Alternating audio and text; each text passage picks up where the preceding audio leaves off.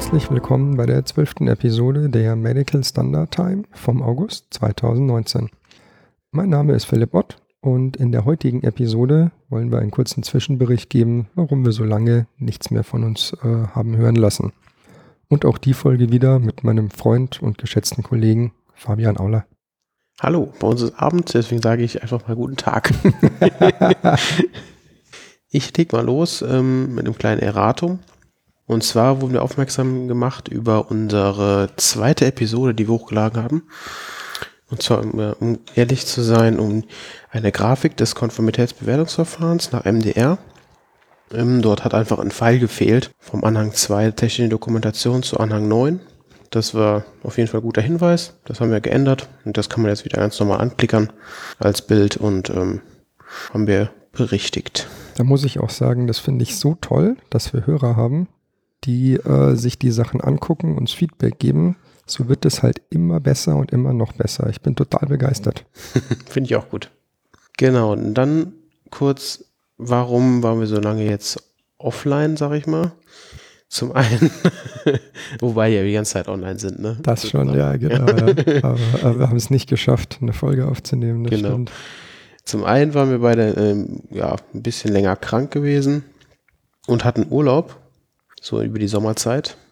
Genau, und ähm, ja gut, ja. bei mir war es auch so, ähm, wir hatten einige Herausforderungen in der Familie, die es zu bewältigen gab.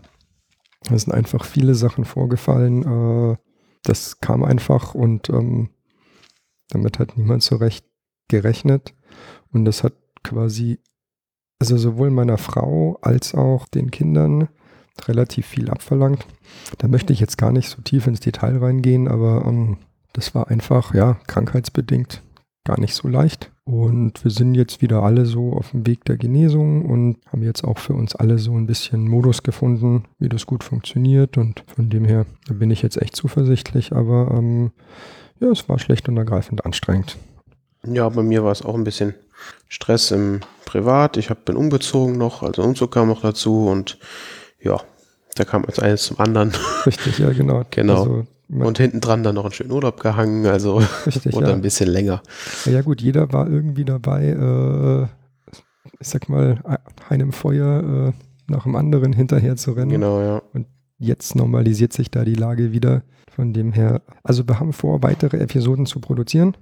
Mhm. Und die nächste werden wir vermutlich jetzt im Oktober diesen Jahres veröffentlichen. Aber auch da braucht man noch ein bisschen Erholung. Zumindest das Thema steht schon fest.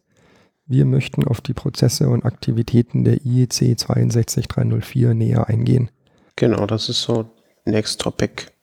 Und um auch der Folge zumindest ein bisschen Gehalt zu geben, wir haben ein Update äh, von der Apple Watch, die wir ja schon in Episode 7 betrachtet haben. Ich habe die Gelegenheit gehabt, von der Gebrauchsanweisung oder Bedienungsanleitung der Apple Watch ein Bild zu machen, also direkt auf dem Gerät. Ich besitze leider weder eine Apple Watch noch ein iPhone. Aber was man jetzt da sehen kann, das kann dann auch jeder äh, auf der Homepage nachgucken. Man sieht diesen, dieses schwarze äh, Fabriksymbol, was so viel bedeutet wie, das ist der Hersteller des Medizinprodukts. Also in dem Fall der EKG-App. Da ist Apple mit ihrem Sitz in Cupertino, USA, mit hinterlegt. Hersteller im Sinne des Gesetzes. Passt alles. Darunter ist der europäische Repräsentant aufgeführt, also European Representative auf Englisch. Und da ist Apple Distribution International in Irland aufgeführt. Also Firma mit europäischem Sitz. Darunter ist dann die Gebrauchsinformation und die vorhergesehene Nutzung und eben wie die App dann zu verwenden ist. An der Zweckbestimmung hat sich ähm, von dem, was wir in der letzten, äh, in den, nicht in der letzten, in der siebten Episode berichtet haben, nicht groß was verändert. Die App ist immer noch dafür gedacht, ein Einkanal-EKG aufzuzeichnen, zu speichern, anzuzeigen und äh, zu, zu übertragen.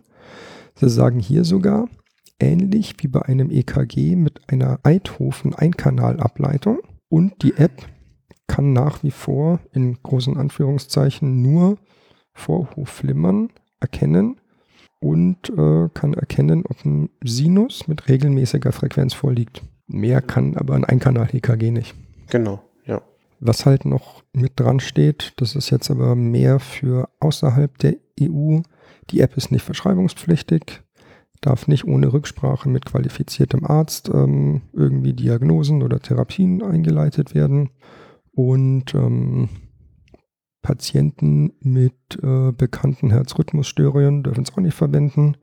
Und Personen unter 22 Jahren auch nicht. Also sind Mhm. von der Zweckbestimmung einfach ausgeschlossen.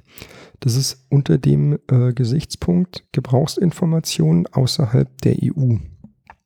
Die vorhergesehene Nutzung innerhalb der EU ist nicht ganz identisch, aber ich sag mal vom Sinn her gleich. Also auch wieder ein Kanal. Ähm, EKG kann eben regelmäßige Frequenz erkennen und dieses äh, Vorhofflimmern. Und auch hier wieder Personen mit, äh, was steht da, mit oder ohne bekannten Vorhofflimmern. Also da ist die Wortwahl ein bisschen anders. Aber auch hier steht drin, dass die Personen mindestens 22 Jahre alt sein müssen. Man darf sie einem qualifizierten Facharzt vorlegen quasi.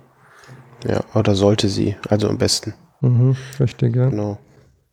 Sicher, hast du, hast du vergessen? Da bist du drüber gegangen. Oh Fand ja, ich. oh ja, stimmt. Ah, danke, Fabian. Für uns zumindest. Ganz Natürlich. interessant. Ist da groß ein CE-Zeichen drauf? Ja. Hinter dem CE-Zeichen steht 0123. Ich dichte manchmal noch eine 4 dazu oder lasse die 3 weg. also die Nummer ist kein Scherz und kein Test und kein Dummy. Die Nummer 0123 beim CE-Zeichen steht für die benannte Stelle TÜV Süd. Die jetzt auch noch MDR zertifiziert ist übrigens. Stimmt, TÜV ist designiert. Die ähm, Designiert, heißt es. Designiert heißt es genau, ja. Sind in der Nando-Datenbank gelistet und ähm, dürfen Zertifikate für Firmen ausstellen. Also können halt Firmen jetzt bescheinigen, dass sie konform der MDR ihr Produkt haben. Mhm. Der erste war BSI war das ja. BSI, genau, die waren das, die Briten. Ja. Oh, das ist lustig. Naja. Ja. Ist ein Kapitel für sich. Aber ja, die Briten sind auch designiert, aber sind dann vielleicht nicht mehr Teil der EU, vielleicht doch. Man weiß es man weiß nicht es nicht. genau. Ja. Ja. Auf jeden Fall haben man munkelt, ich habe so einen Brief nie gesehen, dass das BSI Briefe an die Kunden rausgeschickt hat.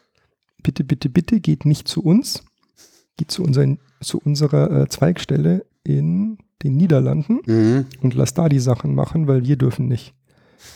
Und es findet auch kein automatischer Wechsel statt, dass wir quasi die Kunden, die bei uns in äh, Großbritannien sind, automatisch auf die Niederlande bügeln können, sondern die Kunden müssen das selber machen. Und deswegen haben die halt Briefe rausgehauen.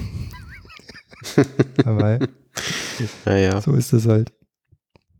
Aber dadurch, dass wir eine benannte Stelle haben beim, bei der ähm, Apple Watch, äh, bei der EKG-App, ist es zumindest mal kein Klasse 1-Produkt, richtig? Das ist richtig, genau. Weil Klasse 1 Produkte, da darf der Hersteller selbst die Konformität erklären.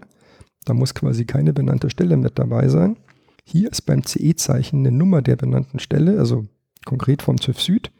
Das bedeutet mindestens Klasse 2a oder 2b oder 3. mhm. Wir haben damals schon rum vermutet, Klasse 3 wird es nicht sein. Vermutlich Klasse 2a. 2a, ja. Also ja.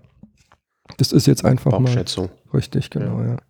Genau, aber da wird, haben wir auch den Rückschluss geschlossen zu unserem äh, vermurksten Konformitätsbewertungsverfahren-Bild, was wir dann wieder hingerichtet haben. Ja, so passt das doch alles. Ganz genau. Nee, und damit würden wir auch die heutige Episode abschließen. Äh, wieder ein Lebenszeichen von uns gegeben. Und auch sonst, wenn euch gefallen hat, was wir erzählt haben, wenn ihr Fragen oder Anregungen habt, schreibt uns gerne einen Kommentar. Ähm, am besten auf die Homepage oder hinterlasst einen Kommentar bei iTunes. Wir versuchen da bei allem äh, sinnvolle Antworten zu geben. Und damit vielen Dank fürs Zuhören. Bleibt uns treu, empfehlt uns weiter. Bis zum nächsten Mal bei der Medical Standard Time. Ciao.